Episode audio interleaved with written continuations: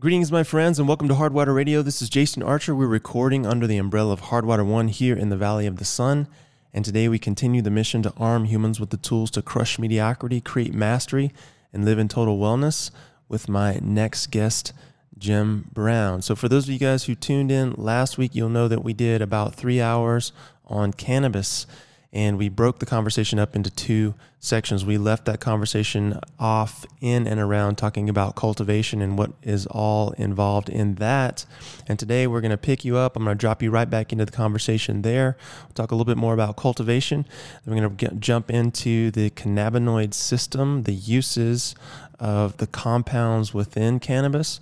And Jim's going to explain a little bit more about how you can get in touch with him if you have further questions about disease and what you can use cannabis to treat. So, with that said, let me drop you back into the conversation. Enjoy. Exactly, exactly. So there's a whole other world that in breeding and a whole other level of confusion rabbit hole which i'm currently going down now because i'm you know in the next five years i'll have another place here in in colorado that'll that'll be able to have some of these strains and stuff in it. So the genetic part of it and keeping track of all that stuff is is an entire universe unto itself. Yeah, the guys that grow, I mean, in, in pretty much any sort of, I guess, horticulture environment, no matter what it, what no matter what the end product is, whether it's, you know, grapes for wine or in this case, you know, marijuana plants, like these guys are geniuses, man. They're like little you know little mad scientists in there doing their thing, coming up with a great uh, product at the end of the day, and you've got to admire that on some level, whether you appreciate the product or not.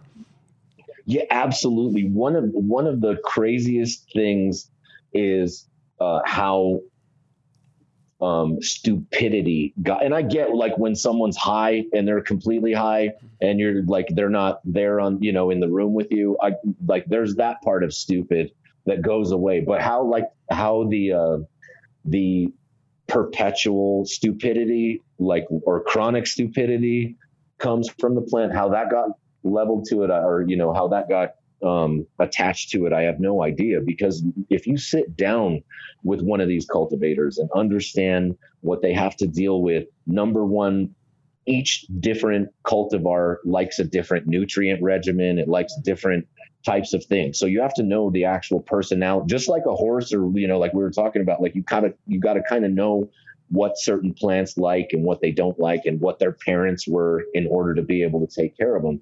Um, and you also, aside from that, you're doing this like, um, it, for instance, the indoor growers, they have to, they're not, um, really growing. They're controlling an entire environment. They're controlling the humidity that's in there. They're controlling the CO2 that's in there, what time those plants get fed, what time the lights go out, what time they come on, how clean it is. They have to battle, you know, if you see like little microscopic mites and predators that burrow into these plants, and you got to find the first sign of them in order to beat it, or your whole facility will go down.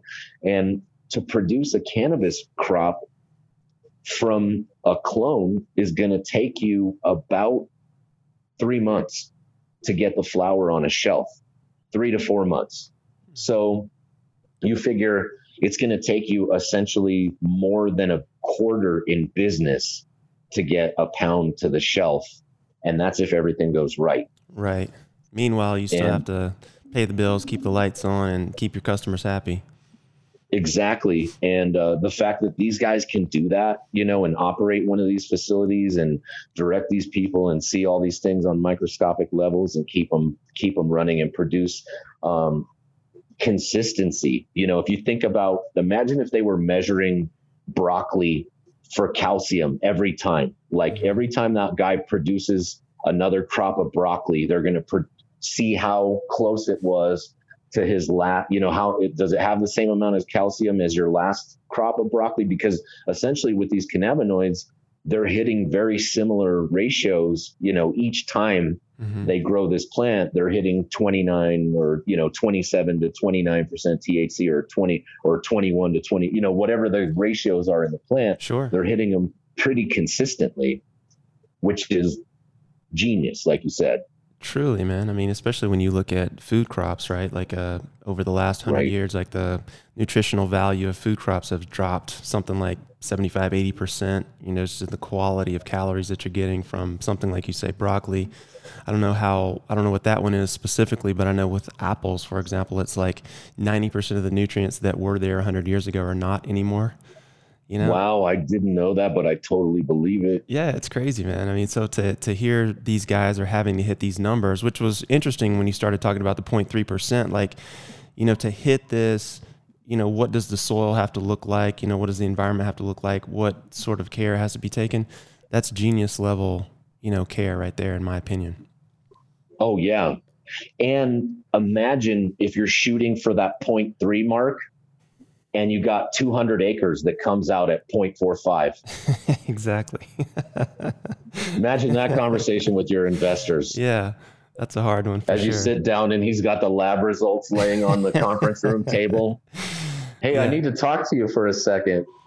that's when you pay off the guy doing the testing right there, which is a whole other like the the pay to play. which you know is going to happen, man. You know is going to happen, right? Yes, and then everybody has all their tricks that they you know to to test high for THC and low, and Right. so it, yeah, the testing guys have to be their own level of genius just to keep everything hmm on the up and up, and then you know there's obviously uh, room for corruption there too.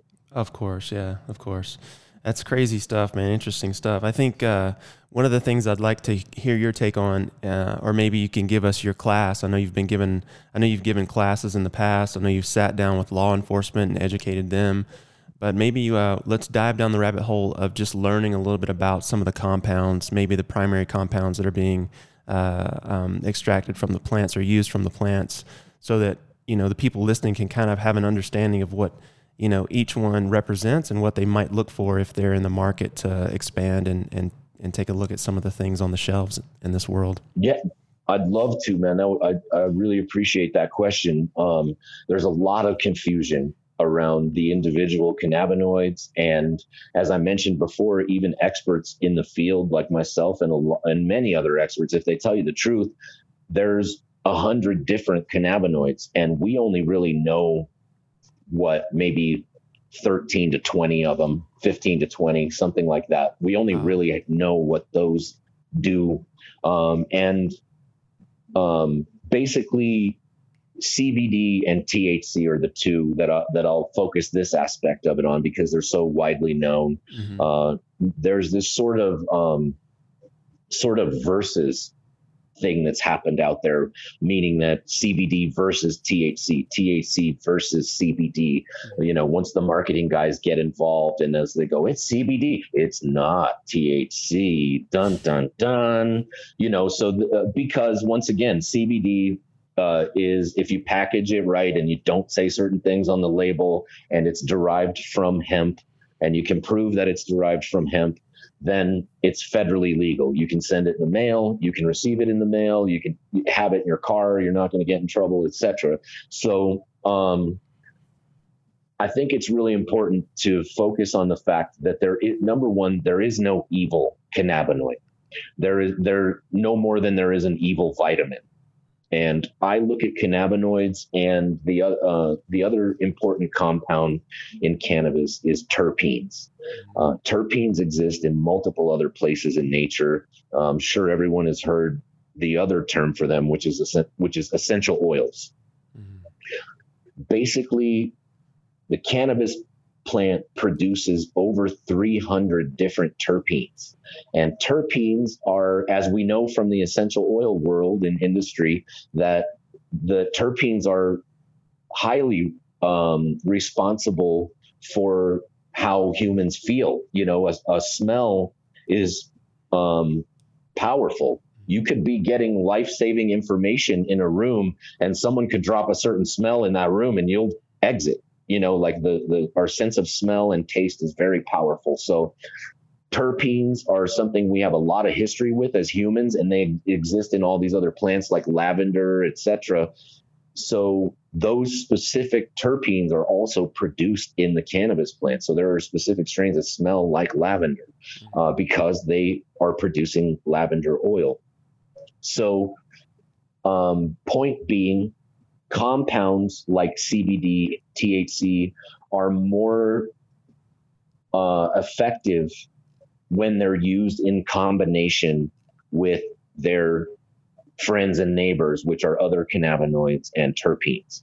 Mm. That's not to say just like vitamin C or you know calcium or whatever to take it individually, there's still a huge benefit.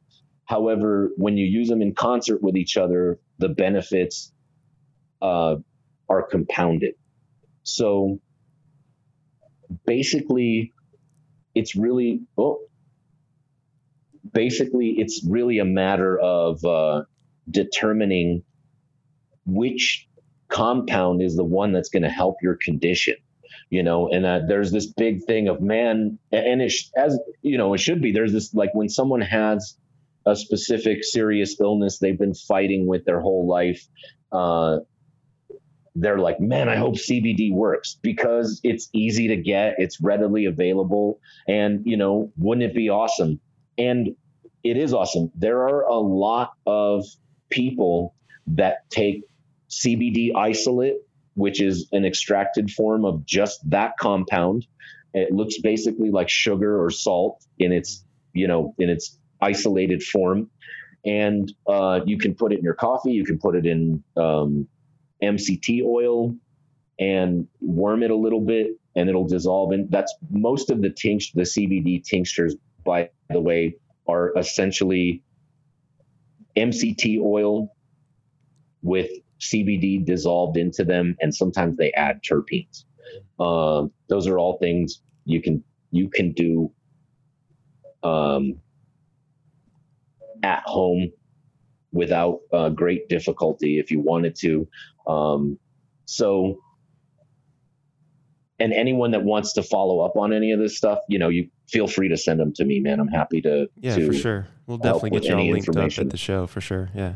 Yeah. Um, so basically, um, CBD is one that is is a good place to start. It it doesn't have any effects like um, for most people, they're not going to experience any kind of psychoactivity whatsoever. They're not. It's not going to change their um, mental state unless it's a slight euphoria or relaxation. Mm-hmm. Um, typically, if you take too much CBD, you'll get a little bit tired.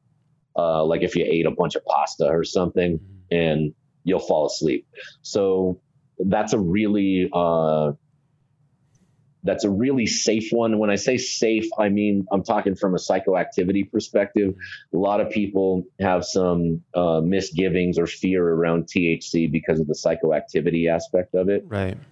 Um, and also CB high levels of CBD with a small amount of THC can be very very beneficial without getting you high but when you start upping the ratio of THC that's when the high starts to come in and that's where people start to you know try to villainize it a little bit mm-hmm. um, because of the psychoactive aspect of it. However, the psycho the psychoactive aspect of THC is one of the things that gives people with PTSD, um, a lot of people that have severe nerve pain and things like that um, find a lot of benefit from T from just THC, so or a combination of CBD and THC.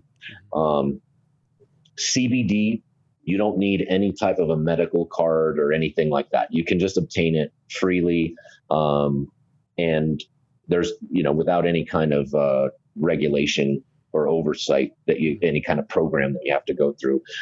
When you start getting into above the 0.3% THC that we talked about, that's in any anything you're dealing with, you're most likely going to either have to be in a state like Colorado, Oregon, California, where they have a recreational program. You're going to have to go to that dispensary to get it, or you're going to have to, if it's like Arizona, um, you're going to need a medical card. Uh, New Mexico also, you would need a, uh, you'd have to go to your doctor or go to a doctor that uh, qualifies people, and then you would have to get a card in order to get uh, cannabis from a dispensary. So that's where you start getting into a little bit of the psychoactivity. There are a couple other um, cannabinoids that we're starting to understand more about. There's one called CBG, which also helps with pain, uh, sleep regulation. It uh, CBG doesn't get you high either, mm-hmm. and um, it's a, a, milder one like CBD. So there are now a lot of people starting to grow high CBD and high CBG strains. Um, and as I mentioned before, like I don't hate on the Western medical profession, but um, I do sometimes cringe a little bit when someone is going to ask their family practitioner about cannabis. Uh, because one of the things I think it's important to keep in mind when you're talking to your doctor, um, and I've yet to have a doctor said this to many doctors, and I've yet to have a doctor deny it to my face. Um, the doctor's number, and it has to be this way for him. A doctor or her, a doctor's number one priority is to preserve their license above all else. Um, that's what they do. That's what they're taught don't do this or you'll lose your license. Don't say that or you'll lose it. Everything becomes or you'll lose your license from the time this, you know, 20 something year old, usually person goes to medical school for eight to 12 years.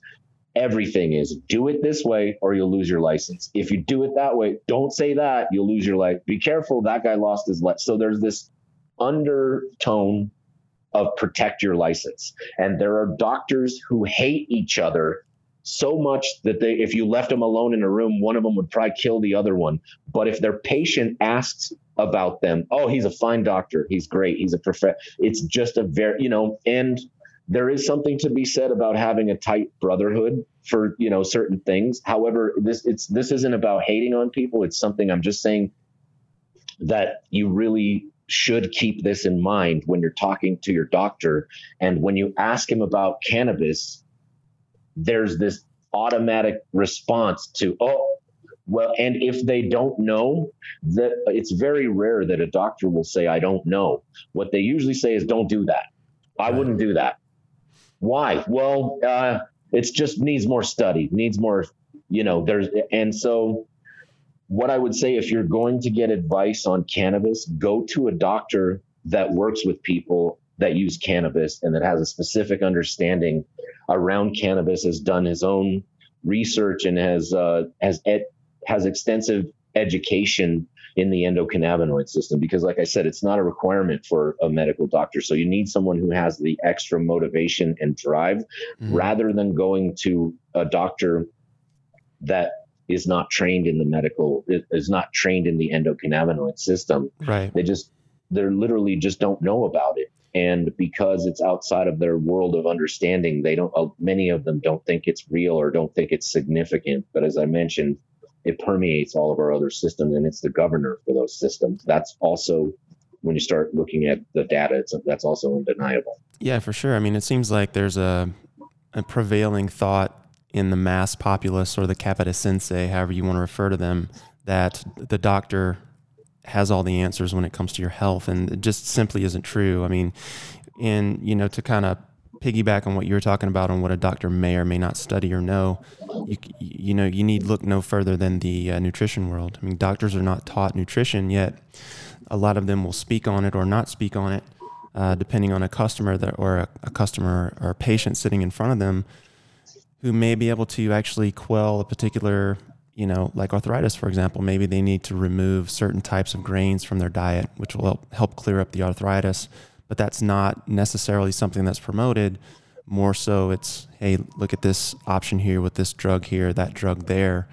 Whereas if they had had a little bit more knowledge around the nu- nutrition side of things, maybe they wouldn't have to have recommended a drug regimen for someone who could potentially avoid that just by changing their diet, for example.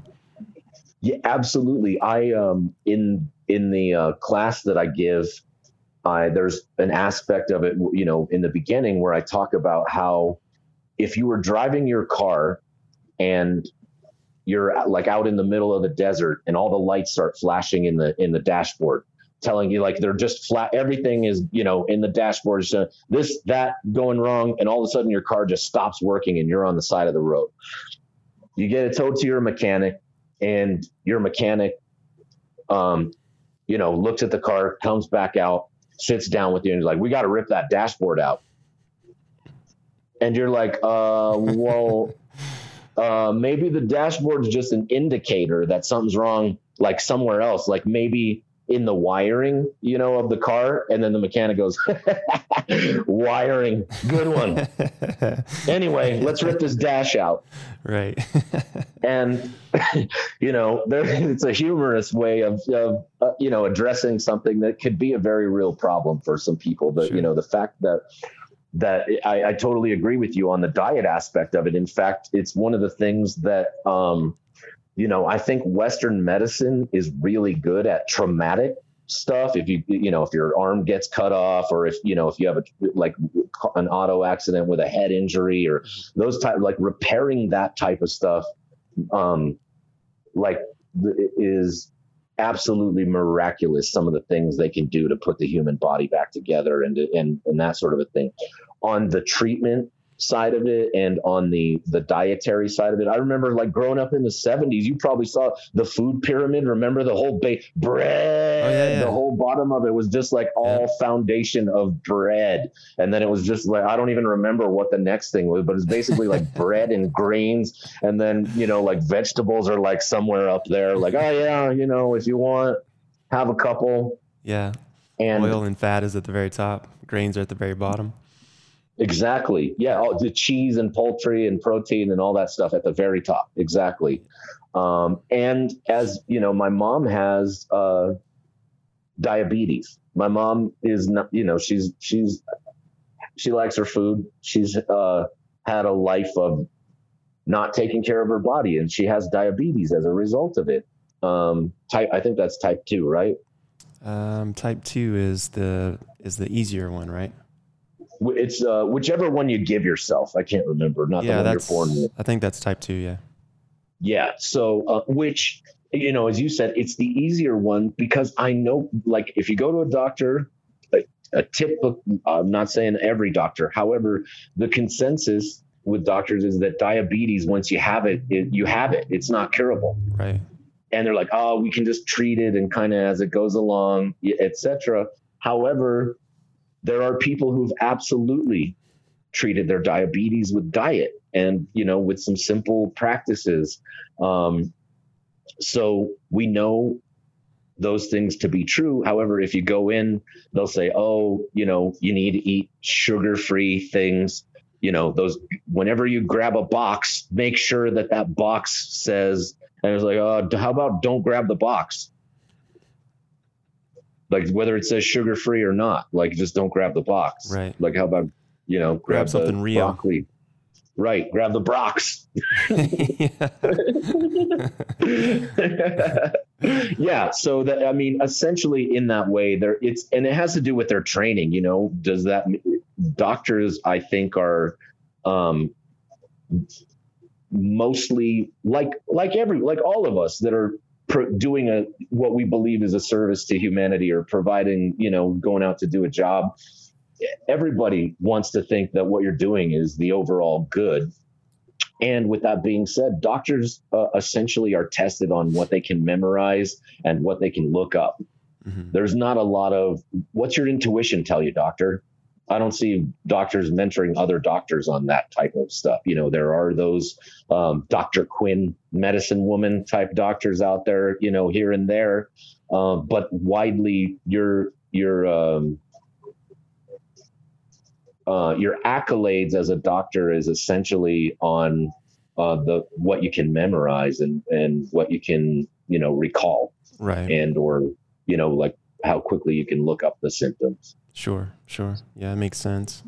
So coming back to the compound conversation, where yes. what I was taking from what you were saying earlier was that basically you've got a couple of different branches, uh, and what you were talking about with the CBD was, you know, okay, this is going to be a little bit milder. It's not going to give you that hallucinogenic effect, no psychoactivity.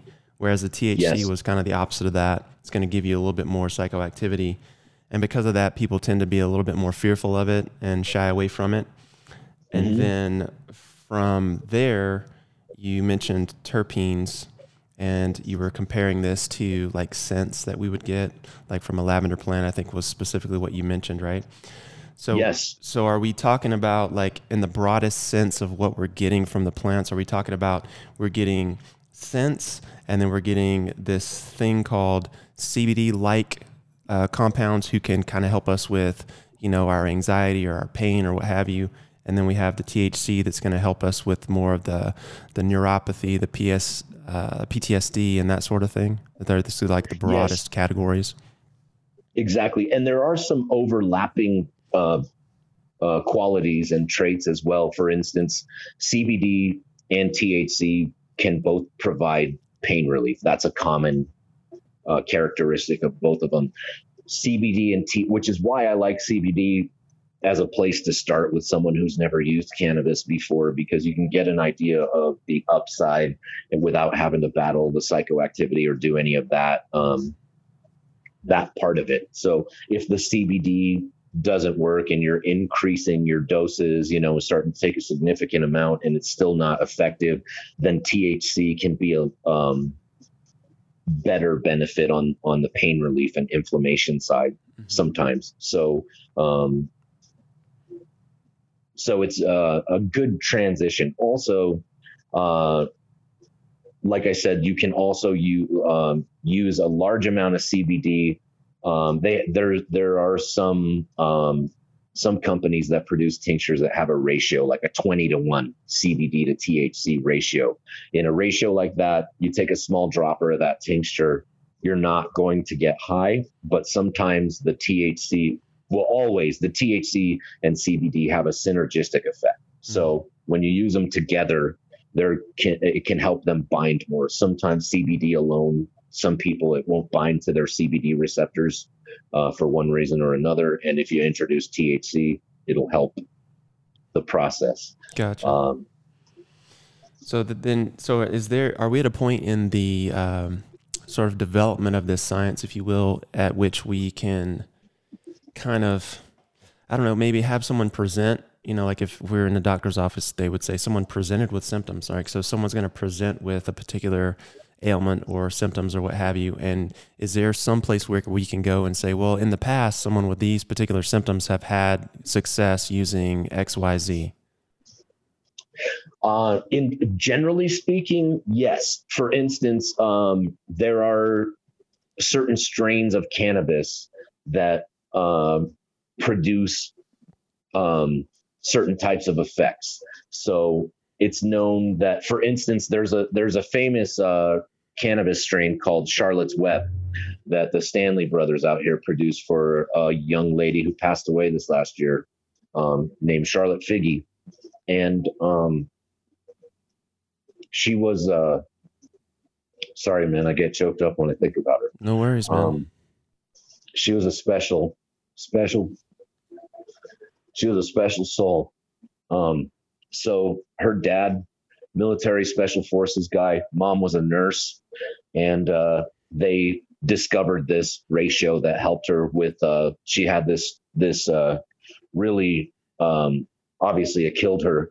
Uh, this really severe form of epilepsy called Dravet syndrome, and so uh, she went from having hundreds of seizures a week to two or three seizures a month. And um, that's when the strange Charlotte's Web blew up. So there are some that we're starting to find that, but it's literally an untapped universe, and that's one of the reasons I came out here to Colorado. Um, I I currently I work for a company that sells uh, lights to cultivations all over the U.S. and Canada, and um, so I'm hunting through strains my like at my house here because we can grow here legally in, in Colorado. So I got a few plants going here, and my five to ten year plan is to hunt through these strains and figure out um, which ones are good for which illnesses, and to eventually have a facility that would have a basically a cheesecake factory like menu where it's got you know you got the tabs on the side and if you have epilepsy start here. Here's the strains we know that to be effective for this particular condition. If you have you know melanoma if you have the carcinoma etc start here if, and work this way. If you have ms etc so that's definitely one of the places that i see a huge um, opportunity but again it takes years to hunt through those types of things and then um, getting uh, the data back from the relief that people get from it so uh, there are people starting to do that and starting to catalog that. Uh, however, it's it's really untapped. Mm. You know, there's a few strains that are known. Uh, for instance, there's a there is a a very decent. It's not 100% accurate. I'd say probably 85% accurate. Uh, it's called leafly.com. L E A F L Y. Looks like leafly.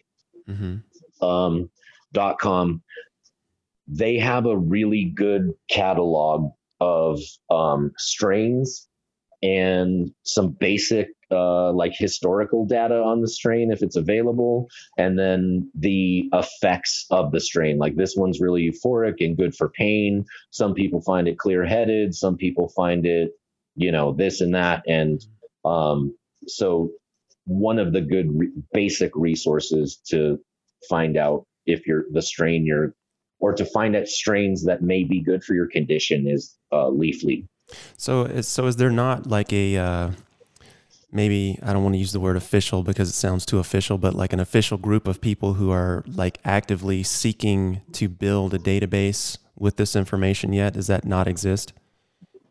There's a couple of groups who have set out to do it and for whatever reason uh, they've fallen apart. So there there are some groups. Uh, I met a pharmacist at a convention in Oklahoma that was uh, starting to group cannabinoids and terpenes, and he had a he had a um, you know basically a where you could point to the top and the side and then connect the two. You know that if you have this condition go here. He, he was starting that database. There was another group that had a similar thing started for uh, just genetics and like sort of like uh, like a genome type pro- project mm-hmm. for cannabis. And uh, then they found out that they were trying to um, basically patent all. They were trying to get all the information from the growers so that they could patent all of their strains and take mm-hmm. it from them. Oh man! So uh, the cannabis industry uh, came down thunderously hard on those guys and they're gone now. I can imagine so, yeah. That's that's uh, serious BS. Yeah, but there's still anybody who's got an analytical mind or who loves to assimilate and dissect data, you've got 10 lifetimes worth of work in this industry. it sounds we like need more you. than that. Yeah, for sure. So uh, yeah. So with the the was it you said the pharmacist that started the uh, the little top down chart where you look look here, look there, find you know find the remedy in the middle kind of a thing. Was he basing that on the uh, uh, cannabinoids within that particular strain that he was looking at? Is it like a combination? Like I'm I'm thinking in terms of a particular strain, like you said, okay, might have there's a hundred plus different types of cannabinoids, and we know very little about any of them, maybe 10, 12, 13, we're starting to wrap our minds around a little bit. But is it mm-hmm. that each strain contains all of them or most of them, and that we need to know what ratios they exist inside that plant or inside that particular dosage so that we can understand what its ultimate effects are going to be on an individual? Um, no, each strain may have the potential for all of those cannabinoids, like in future generations, mm-hmm. but in current um, expressions, they will. Um, it, well, and part of the answer to that is we don't know because the testing process for everything other than that, you know, 10 to 20 cannabinoids that I mentioned, if you need to test the other, the other 80, hang on a second. Sure. If you need to test the other if you need to test the other 80 plus cannabinoids, um, you can't do it consistently because the process that's required to test is um, expensive and they they're they exist in such minuscule amounts that you know they're basically like trace elements mm. and you can barely find them in there so you gotta so the the testing for all 100 plus can be very expensive you can test specifically for thc and cbd CBN, CBG. There's a few that we can test consistently and inexpensively for where you can basically afford to test every batch of your cannabis. Those we know um, some strains will produce high THC, a little bit of CBD, a little bit of THCV, and nothing else. Um, some strains will produce a balanced ratio across the board. Uh, same with terpenes. Like I mentioned, there's one that that is uh, there's actually a cannabis strain called lavender because it you can smell the lavender terpenes on it like like you're smelling lavender, and because it's literally the exact same compound, the same molecule. Um, the terpenes, we can test for all of those. They've, we've been testing for terpenes in flowers and essential oils and those things for a long time and extracting them. So we have far more knowledge and data surrounding the terpenes and the terpene profiles than we do around the cannabinoids and the cannabinoid profiles. Mm. Gotcha. So, so at this point, it's unclear uh, as to the complete contents of a given strain. I'm, I'm guessing based on what you said, due yes. to costs, right? So we're testing exactly. for the, the, primary constituents in terms of cannabinoids that may exist in a particular strain, and then extrapolating. All right, you know, this person had this type of effect given this particular strain, and this particular strain contains X, Y, and Z that we're no, that we know for sure, but it could potentially contain other things that might be imp- impacting that person in a positive way or a negative way that we just don't know yet. We we're not there yet. Exactly. Mm. Um, and if you change the ratio of anything, like if you have a like you the test come back test comes back with X amount of CBD, THC, and you know these five or six different terpenes are in this sample that we tested. If you leave everything the same but raise the CBD, mm-hmm. it'll change the effect of all the other ones. So, or if you raise the THC but leave everything else the same, or raise one of the terpene levels, they will change the effect of the rest of the the way the rest of the cannabinoids perform in your body. So the potential for combinations is literally like stars or galaxies or you know when you start when you start um, messing with the ratios to each other you know you got these four or five hundred compounds and then they can exist in all these different ratios or one can you know most of them can be absent but there's four of them in certain ratios in this one particular strain. They have this undeniable effect. Mm-hmm. absolutely. Yeah. So is it am i understanding you earlier when you spoke about uh, cannabinoids and the uh, receptors in the in your body and how they pretty much exist everywhere? Um, does your body naturally produce cannabinoids as well Yes. So we have two cannabinoids that, well, the, the human body is supposed to produce cannabinoids. And that's where, if it's not producing those cannabinoids, that's what we call an endocannabinoid deficiency. However, like uh, when, when uh, I've had conversations with people where they go, oh, you know, I like a natural high. I like to work out. That's where I get my high from. I'm like, great. You like to get high from cannabinoids then? Because uh, it's been proven now that um, so when you uh, there's actually I so there's two cannabinoids that are well known in the human body, 2-AG and anandamide.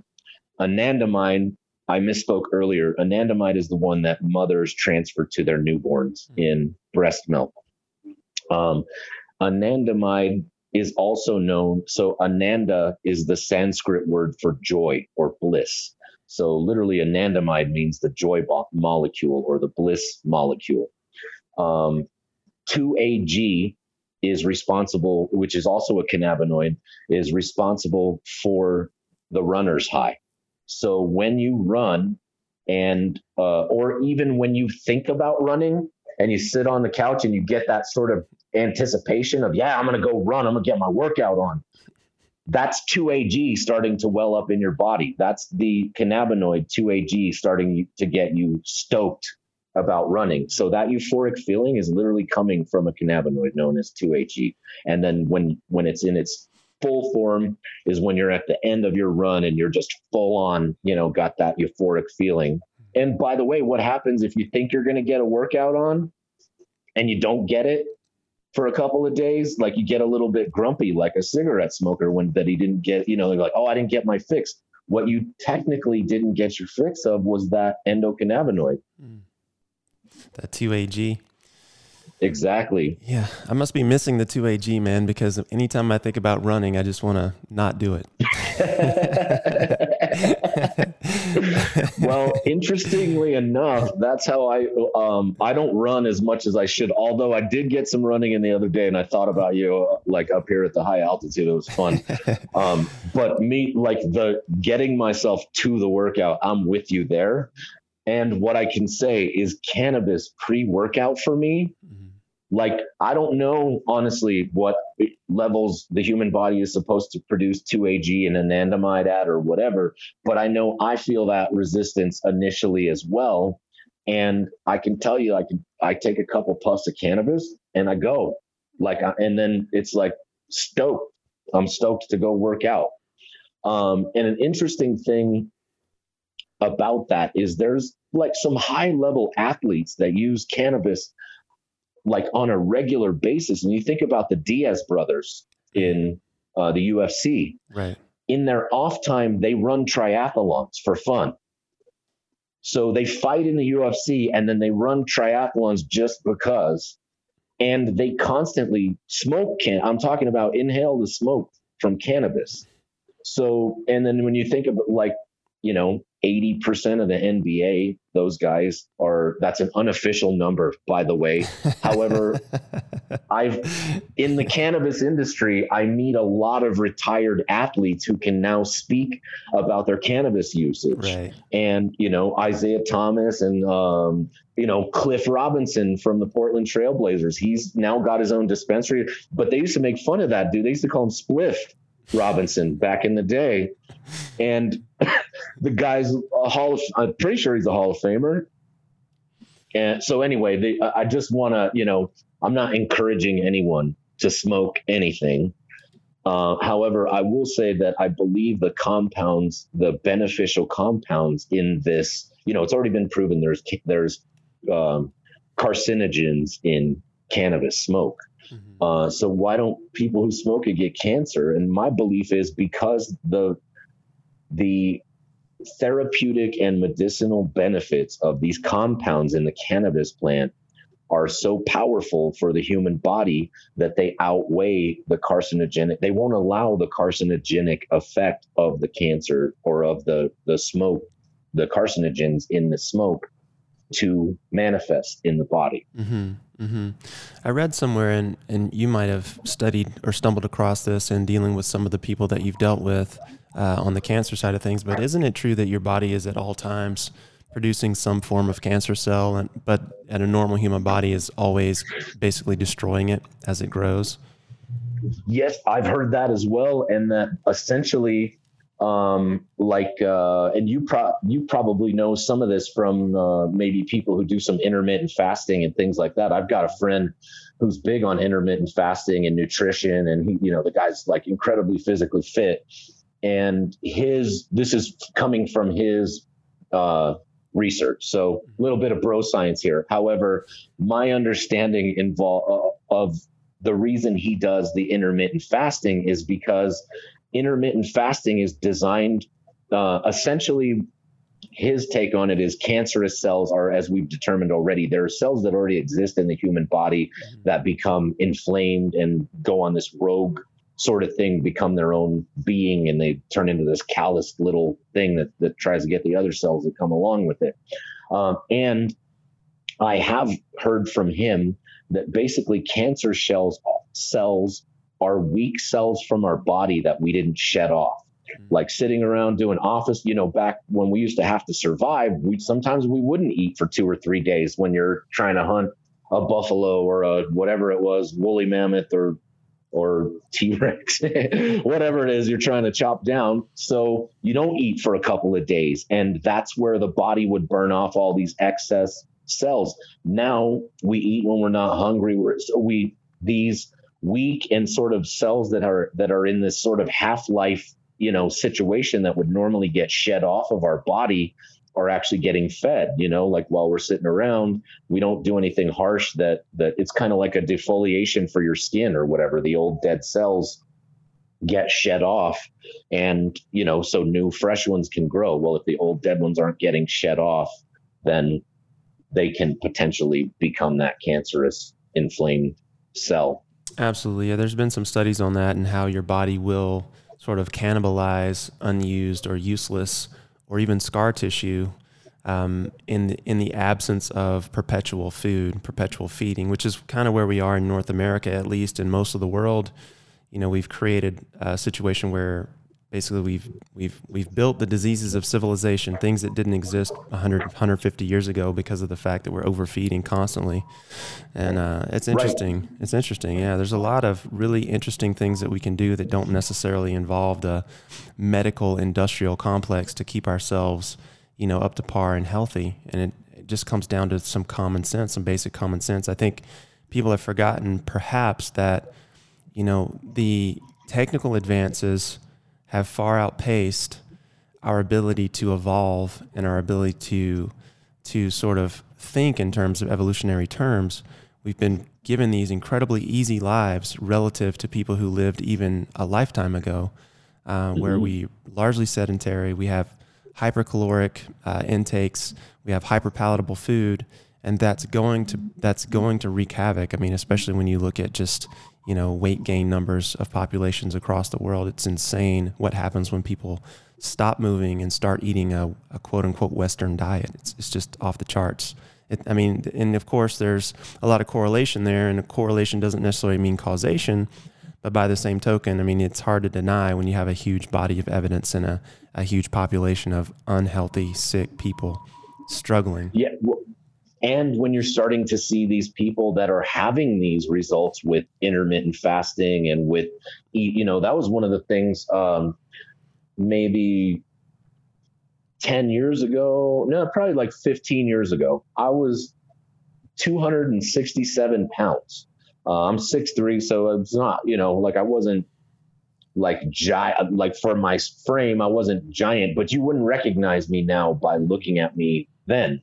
You know, like I I weigh about 185, 190 now. So what I one of the things I realized, and it just you know, as I mentioned, my mom's not healthy. My family is a bunch of big eaters, uh, and I just realized I probably need about 25% of the food that I'm eating. Like I really don't need this. And when I start like when I just stopped eating all the, you know, like literally I would just eat half of my plate and push it and go, let me see if I'm hungry in a little bit. Check in two hours. I'm like, wow, I'm still, I'm actually not hungry. And I didn't even eat what I. Then I started coming to this realization you don't need what you think you need. I mean, that goes probably for everything. Like you said, we've gotten these incredibly soft lives in this Western world and in America. And, you know, like it's so luxurious that, um, you know, like we get uh, resistant to working out kind of a thing, you know, like, and eating's easier. Yeah, I, I think it's, it's a, um, when you see these people that have the results with the intermittent fasting, I got a buddy, he'll go three days without eating. And, but the guy's energy levels are up. He's constantly going. And, um, and once he does it, it's a tough three days, but he swears like the week after that, the weeks after that, how what an increase that he has every in all areas of his life, you know, mm-hmm. is uh, uh, like you said, it's undeniable when you start getting a body of evidence, multiple people doing it. Mm-hmm. Uh, I feel like people don't even breathe. Like we, as humans, we don't even really know how to breathe anymore. Like people just don't take deep breaths. I think that's a big one too. Is uh, aside from the cannabis conversation, is the oxidation of cells, which is basically the definition of your cell releasing oxygen that it needs, you know, like that it needs to hold on to mm-hmm. in a premature way that kind of damages the cell. Uh, so I think like just the art of breathing and understanding how your breath works, that's something I didn't understand until I started doing yoga maybe five years ago. Oh, for sure. Yeah. There's definitely a lot to that. I mean, I, I did uh, the first Wim Hof training recently and, you know, we talk a lot about that, about breathing and, and, you know, the necessity of it. And, you know, but when you look at the population, right? Like, like we're talking about, if you're never challenged, right? If you live in a place where, you know, everything is a touch of a button away, or, you know, even if you go to the store, you can lug your shit around in a cart and then you can leave that cart beside your car. You know, you're not even getting the extra steps to put the cart back because most people are so lazy, right? Mm-hmm. I mean, mm-hmm. you're never challenged to breathe in that way. And I think that's one of the reasons it's great to get up and move first in the morning because it challenges you to breathe and connect with your surroundings, right? Um, I was always like a late night workout guy for years and years and years. But what I found was when I got up early and I would knock out burpees or I would get a workout in, that deep breathing woke me up, it connected me to my surroundings, and it let me know, you know what, your body is meant to work, your body is meant to perform. And by doing this, I'm taking a step back into that place where, you know, a lifetime ago would have gotten up at 4:30 in the morning and hit the fields and probably had to plow something, you know. It just doesn't happen anymore. Exactly. Or you get you like you're woken up out of your sleep by a saber-toothed tiger or something. exactly. yeah, there's a there's a saying that I'm I'm sure I'm going to butcher it, but uh, it, you know, it pops up in my Facebook memories. But it basically says every morning in Africa, um, a gazelle, a baby, or some, you know, a gazelle wakes up mm-hmm. and it knows that it has to outrun the slowest gazelle and the fastest lion, or else it's going to get eaten. Right. And and every, that same morning, a lion wakes up and knows he has to run faster than the slowest gazelle or else he's going to starve to death. Mm-hmm. So whether you're the lion or the gazelle, when that sun comes up, you better be running. Mm-hmm. I love that. I've never heard that, but that's that's beautifully said. I'm going to look that up and steal it because it is so true. Like, and when you're that's that's the beauty of things being connected, right? And humans, I think, right. a lot of times if you look at how we live, we're very disconnected from the real world. We think that, I mean, Phoenix is a classic example, and you lived here for years, mm-hmm. right? So, Phoenix is a classic example. It's a facade, it's a city built on technology that if at any point the water supply was somehow interrupted, or you know what have you something as simple as that this entire city would go away you know the entire city would yeah. go away and people don't realize that they're one catastrophe away from being reconnected to what reality is, which is going to slap you in the head and say, listen, are you prepared for this? Are you fit right. enough to get through your day? And that's really, you know, what fitness means. It's like, are you, can your body handle what it was meant to handle? But when you separate yourself from what it was meant to handle, you're never going to be fit enough for that thing. And that's where we are today, I see. So true, man. There's a guy that I follow on Facebook. Um, John Hackleman, mm-hmm. and he's a martial arts guy. He's uh, Chuck Liddell's old trainer, or he's uh, Chuck Liddell. He still trains Chuck Liddell. He owns a place called the Pit in California, mm-hmm. and um, I I love John Hackleman. He probably gets 10, 15 people max on his live feeds and stuff. But the guy w- will get on there. He's a registered nurse. Um, and so he's got great health knowledge, and he obviously is trained. A, he's still um, he's still a head coach for uh, multiple UFC fighters. Mm-hmm. But this guy will get on his live feeds and he'll you know he'll go, oh, the riots are going on, or you know the you know coronavirus or what, and he's like, what? It'll often say, what does it mean? Coronavirus. What does it mean? And this guy, man, he basically is like, you know what it means? Train ready yourself, prepare your house, make sure, and by house, I mean your house and your body. Mm-hmm. You know, what do you, here's the, these aspects of fitness. If you're, and his is obviously uh, centered very heavily around martial arts. Like, hey, train so that you can protect your family. Make sure that you're confident in your physical abilities if things get crazy. And literally, we're one catastrophe away where someone to eat might think they have to kick your door in. That's right. That's or they might think that they see you and your family on the street and you guys have food and they don't. That's right. They might decide that's their only way to eat, you know. So anyway, I, but I I love that his answer is keep yourself physically, mentally sharp and fit. You know, the answer is always that. Yeah, it's amazing how humans tend to think of themselves as being this creature who would never behave in such a fashion.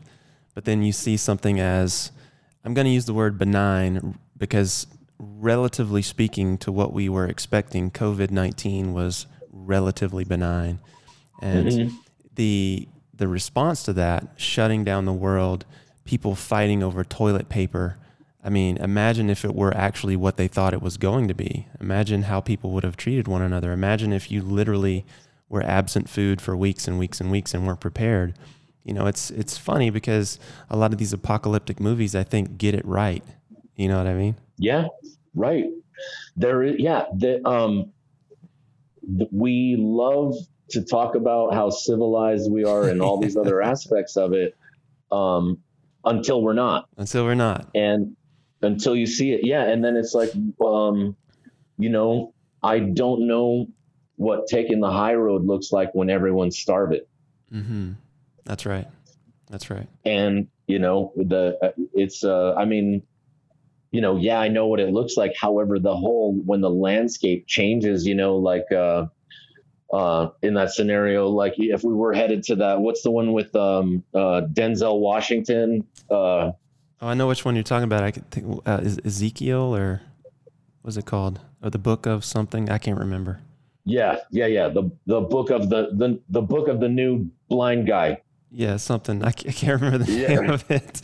right, but yeah, that apocalyptic. There's been scenario, so many. I uh um yeah, I, it's uh we really have gotten spoiled, and and uh, you don't it's not like it doesn't exist in our world. Mm-hmm. You know, you can see people in countries that border with a we share a border with. That it, hell, there's people in this country already, you know, in prosperity. Oh yeah, for sure. That so uh, yeah, if it headed the way that uh, the worst situation uh, or the worst predictions mm-hmm. um, surmised, I can't imagine, you know, what what would be going on, or I'd literally be like a like um, Mad Max or something. Truly, yeah. All the conspiracy theorists and the quote unquote preppers would have been right all along, and uh, you know would have been, uh, I guess, time to realize that you shouldn't have been making fun of those people. yeah, well, um, another interesting thing is that you know, like um, those people uh, you know, the yeah, the preppers and the ones that are questioning things. It's like, well, um, it's in a day where we found out that aliens and UFOs are real. And like people are like, st- I mean, and I understand. I've talked to some people that have some, you know, I know the whack, you know, like some of the really far out theories, like we're living on a flat disc that you can walk off the edge and you know that that sort of stuff man. Um but what like number one even if it is so what are we going to do? Like what are you going to do? We know aliens are okay good so what are you going to do tomorrow go to work or get you know make a difference do my workout um and what I've found is it is kind of like if you found out that somebody shady behind the government is directing them to do what does that mean? It means you got to get yourself physically fit, financially fit, mentally fit, you know, all in all those places because the only way you're going to be able to deal with a situation where someone is hugely empowered and manipulating the world is to be financially and physically and mentally fit to be able to respond in a way that puts yourself in a better spot, not worse. Oh, 100%, man. 100%. Robert Kiyosaki talks about this a lot in the financial world. Yeah. I'm sure you're familiar with him. He, he has what he calls the five G's, and I probably won't remember them all, but in those situations where you, you know, you need to be fit or prepared for a situation, whether it's physical or financial, like what you're talking about, you know, he talks about guns, ground, uh, gas, grub, and I can't remember the, the fifth G, but basically they're well, all the, huh? I have never heard that from yeah. Kiyosaki, but I love the guy. Yeah. Yeah. And uh, I mean, it's just, it just comes down to readiness, being prepared, and just understanding that when things, you know, if things did hit the fan, like what we're talking about in this situation where, you know, just like COVID kind of revealed and pulled back the curtain on how people will actually behave if they're, if they feel threatened, you know, you have to be able to protect yourself and take care of yourself because, you know the government's not going to be there for you. No one is coming to save you. Therefore, you need to be prepared. So I love the message that um, you were talking about. This was his name, John Hackleton. I hadn't heard of him. I have to go check him out. Sounds like he's putting yeah. out some cool stuff. Yeah, John Hackleman. Hackleman. Yeah, I'm have to check him out. Very cool stuff, man. So yeah, what's pretty opinionated dude, but you know, he uh along the same lines of what we're talking about. Awesome, man, for sure. Well, what's on what's next for you, brother? I know that you had mentioned um, you know, you got you got out of the dispensary business here in AZ, uh, but you're planning on getting going again in Colorado in the near future, right? Yeah. So uh, basically, my future is one. I'm I'm working with a um, a newer technology for cannabis cultivators. So, um, like in every other style of lighting, uh, they had the old, you know, HID bulbs, the high uh, high intensity discharge, and now they're moving to LEDs, which are more efficient, which don't pollute the environment, which are a lot uh, more specifically um, the spectrum is specific to cannabis. So I work with a company that that's bringing this technology. So the next few years are going to be getting this into cultivations and stacking my chips. And as I mentioned, hunting through those different cultivars that I believe can help people uh, based on my experience on the medicinal side, and then setting those plants aside to be mothers for my endeavor down the road, which is definitely to have a vertically integrated um, dispensary. And um, you know, in a in a related uh, subject, basically, you know, from the earth and stuff, is the another thing that I've been doing some work with here in Colorado is uh, mushrooms mm-hmm. and psychedelics is psychedelic mushrooms. So um, as far as microdosing and things like that, which it, uh, I can, uh, there's another world there that I'm just starting to um, become familiar with on the clinical side and with um, cultivation, those sort of things, is uh, the uh, mushrooms. But there's a, a lot of benefits, including pain relief, that um, people are experiencing all the way from microdoses to heavy, deep sessions with with those. So that's something I'm curious about. I don't know where it's going to go, but um, I'm definitely uh, finding a lot of new possibilities there. For sure, man. Yeah, I, uh, it's interesting you brought that up. I was I sat with Jon Ritzheimer um, this past week, and he was one of the guys who was involved in the standoff with the feds a few years ago. Um, wow! Up in uh, up in Oregon, and then also in yeah. uh, Nevada, and you know he obviously veteran.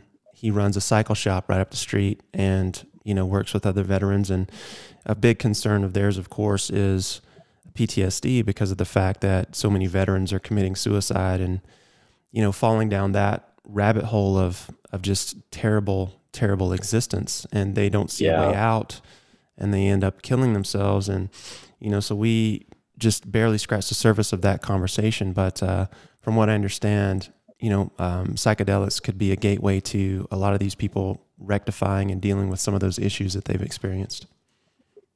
Yeah, I just posted a uh, an article, or I just posted a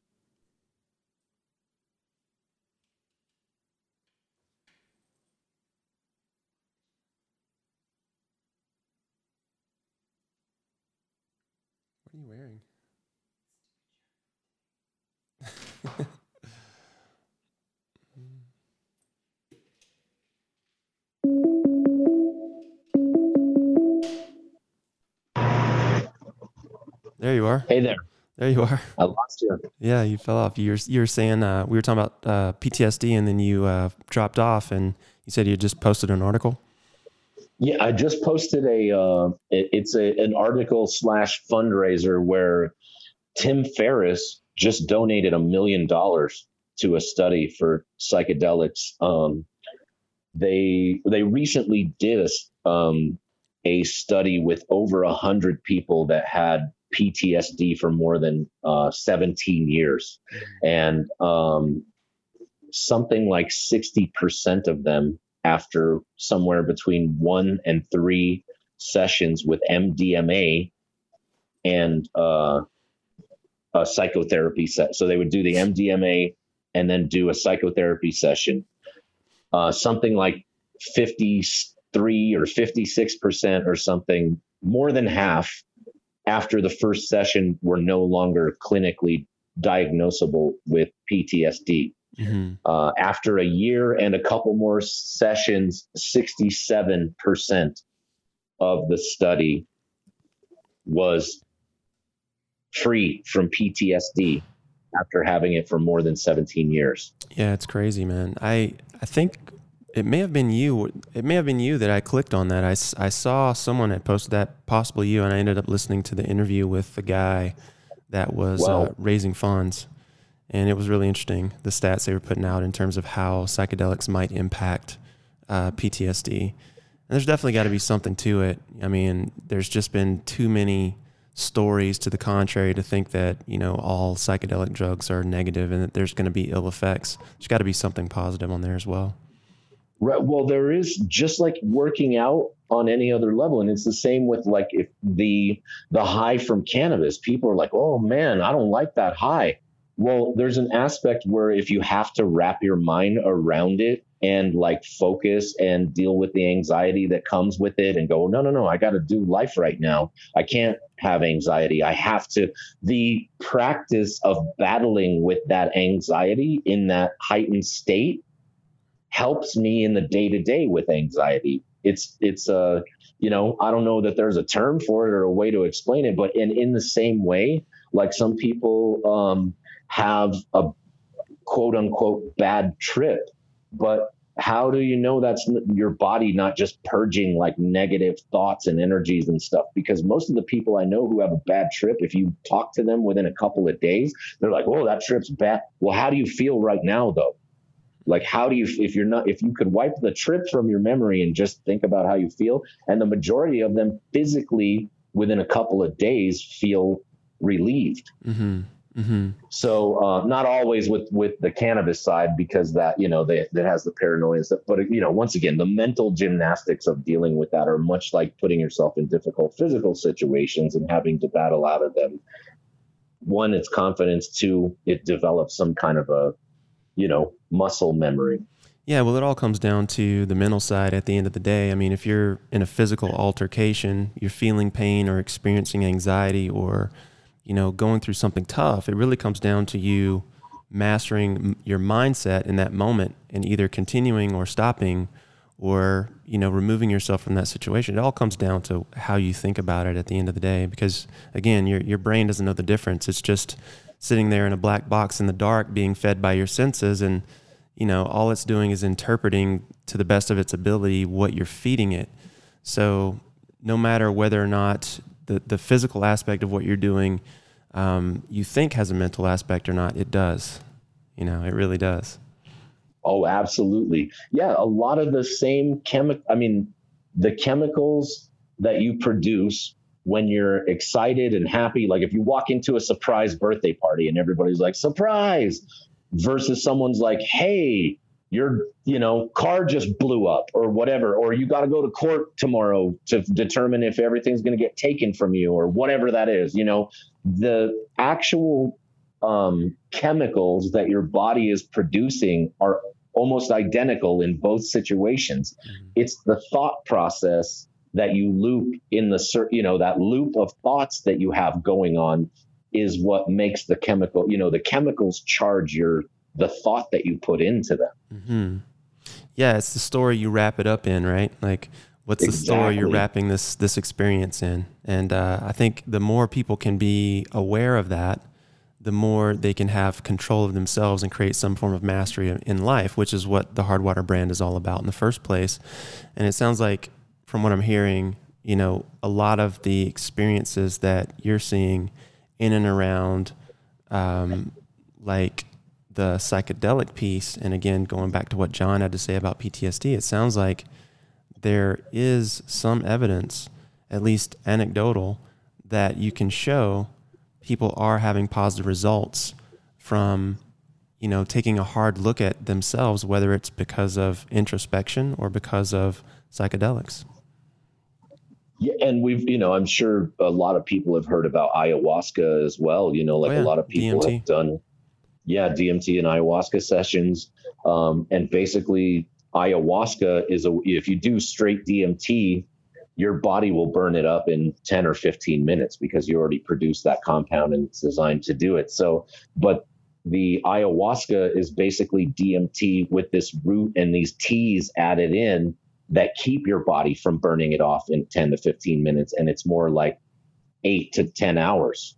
Mm. So you go on this, you know, extended DMT trip for for hours and but people undeniably come back i've never done ayahuasca or dmt um, however, I know a lot of people who have, and I've had extensive conversations with them, and they talk about getting these messages and these, you know, the, these uh, basically, here's that problem you've got in your life. Mm-hmm.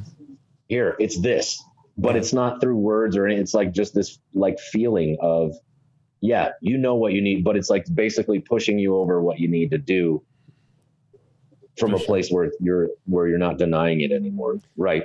So I think there's still huge. Uh, we have so much to learn again from the print. We've forgotten everything. You know, back to what you were saying about the technology, and you know, we're basically cradled in this uh, world of inventions that makes everything easier. Um, and we really lost like the a lot of what plants can teach us and just nature in general. But you know, I like one of the first things when everybody started putting masks on with all this corona stuff that I thought was it's so against what we are as humans. Like to, we're not made to restrict. We're made to breathe deeply. The deeper you breathe, the better you feel. You know, the like to to be able to expand your lungs completely. We weren't we we were born with a filter for air. It's called our lungs and our nose and our mucous membranes and all, you know, all the alveoli that go to, we already have filters. Mm-hmm.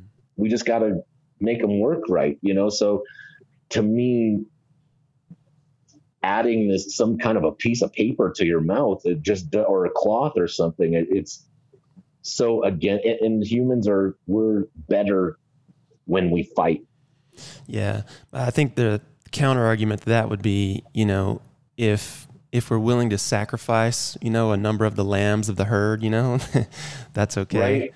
You know, because people are going to be impacted and, and, and be killed by some of these things. And so we're at a place in our, it's interesting, we're at a place in human development where we can prevent the taking of the weak, if you will. You know, the lion in the lion, the hum, the lion that's coming after the humans may not be able to take the weak anymore because we've built up barriers and medicines and protective sorts of situations where we can allow weaker people to survive. And then, you know, the question, you know, that that no one really wants to ask is, should we?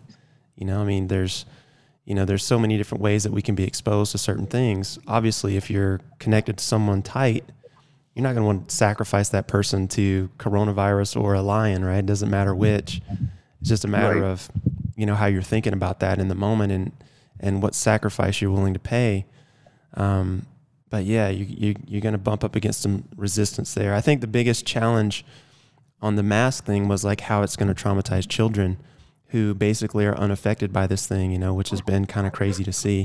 A lot of school systems are talking about bringing kids back and forcing them to wear masks for the next year. That's that makes no sense to me whatsoever, especially when the numbers don't bear that out.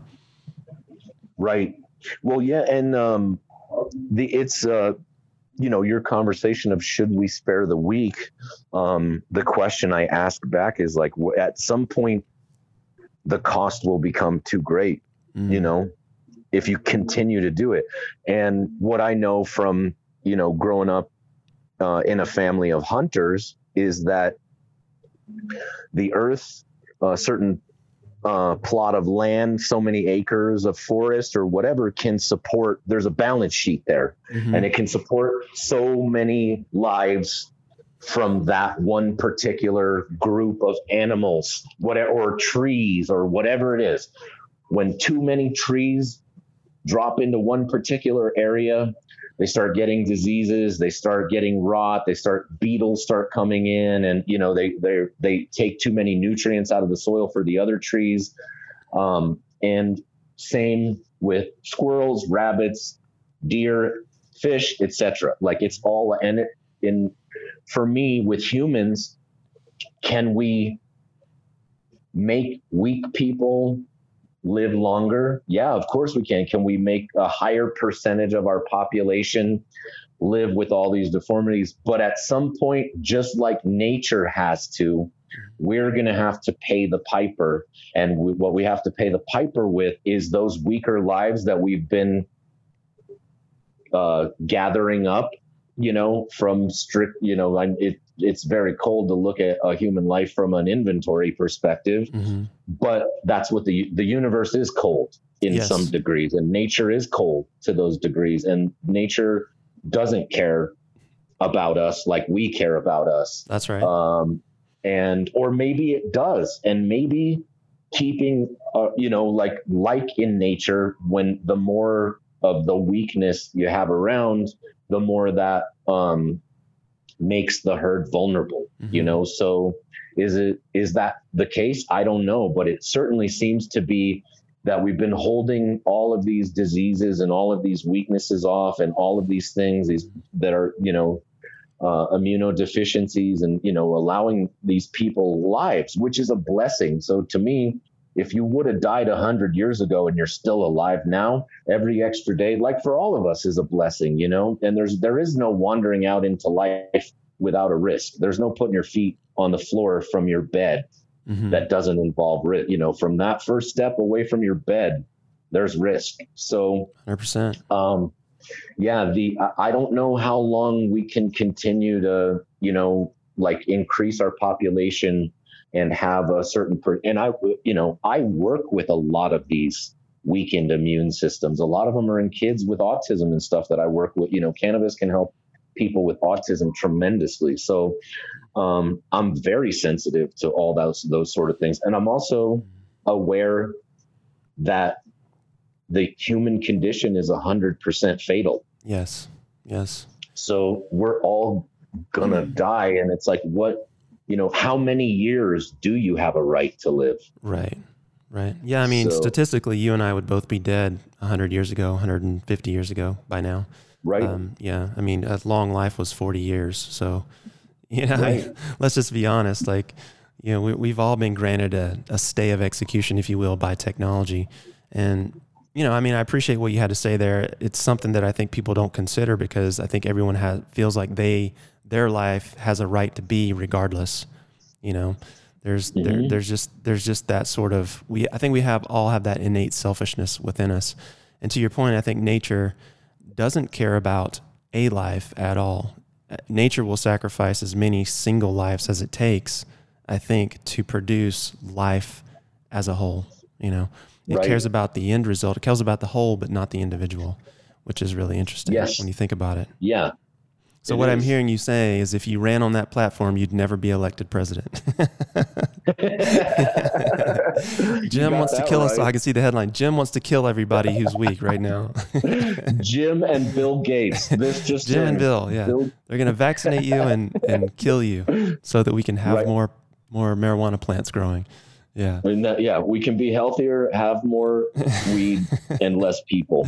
That's right. That's my platform for president: more weed, less people. that one might get you elected. I'll be honest with you. That, that just might get you elected. yeah, man, it definitely fits on a T-shirt. awesome. Man. Well, at this point in your life, brother, what does success look like for you? You know, uh, for me, it looks like getting better at the stuff I'm doing every day. Uh, I I feel really blessed to just have made the transition from Arizona. You know, I had uh, some hardships just uh, business wise, financially. You know, back to the nascent industry. I was working for a couple of startup companies when I left Arizona, mm-hmm. um, and so I basically it was a huge challenge to establish myself in Colorado, and uh, so th- this having having gotten here, you know, found um, a place where I can grow legally and be able to do videos on Instagram about it and document it and all that sort of stuff is so I'm so stoked about it that I really what success looks like for me right now is uh, number one, uh, becoming more disciplined on the day to day, like that routine type shit that most people are trying to get away from. Mm. That's what I'm trying to establish, you know, because bouncing around as a kid and that sort of thing, I never was able to establish a disciplined routine. And if I did, what I knew is don't get used to it because when you get to the next place, everything that you're doing here, that person's going to think stupid. Everything that that person's do, you know, so it was always having to mold and shift and change. Now it's getting here and putting that day to day routine mm-hmm. in place, being disciplined, like you said, just um, getting up and challenging myself to work out every day. Like we still don't have yoga studios open here in Denver, so uh, working out at home has always been something that's been a a challenge for me. I've always made it harder than it needs to be, you know. And if mm-hmm. when I go somewhere that's specifically designed for a workout, I work out. So um, basically, you know, getting myself more into that discipline side and uh, becoming a better cultivator with uh, cannabis. Um, I'm really trying to wrap my mind around um, some of the stuff that I see, like with you know, with our our fellow humans right now um, so uh, I want, I really want to like and to love people, you know, and I find some stuff out there that makes it tough, you know, tough more often than I'd like to admit, mm-hmm. you know. So um, I think really accepting humans and the human condition and what we do and not worrying about why.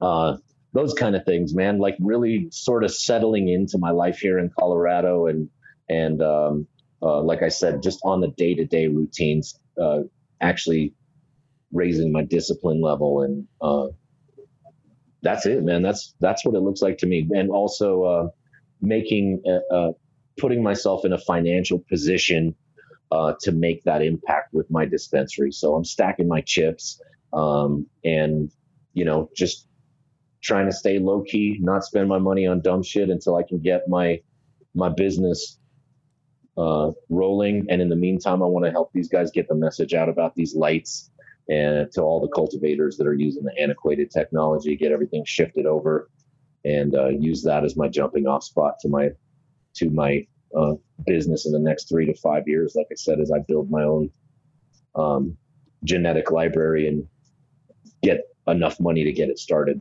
Absolutely, man. All good stuff, and I mean, there's there's no substitute for the discipline around doing the reps every day. I mean, getting the reps in counts.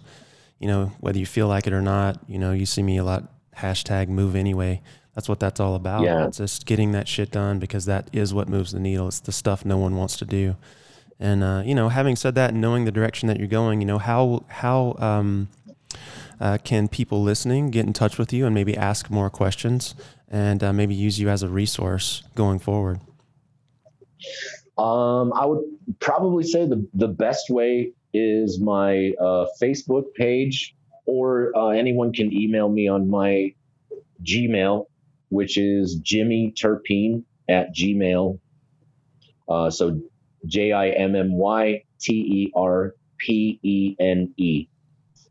Uh, either one of those. And then, of course, uh, um, if somebody needs specific information around a severe illness like cancer, Alzheimer's disease, opioid addiction, PTSD, multiple sclerosis, lupus, rheumatoid arthritis, etc., any any kind of a a condition that they believe cannabis might help, uh, please feel free to connect them directly with me. You know, they, um, mm-hmm. um, give them my number sure. or whatever I can do. I work with pe- probably two or three people still a week uh, I get emails, calls, texts, messages uh, from people who have severe conditions that that um, that I help kind of get pointed in the right direction. Definitely, man. I'll get that linked up in the show notes, and then of course, anyone that I can connect with you personally, I will, of, of course, do that.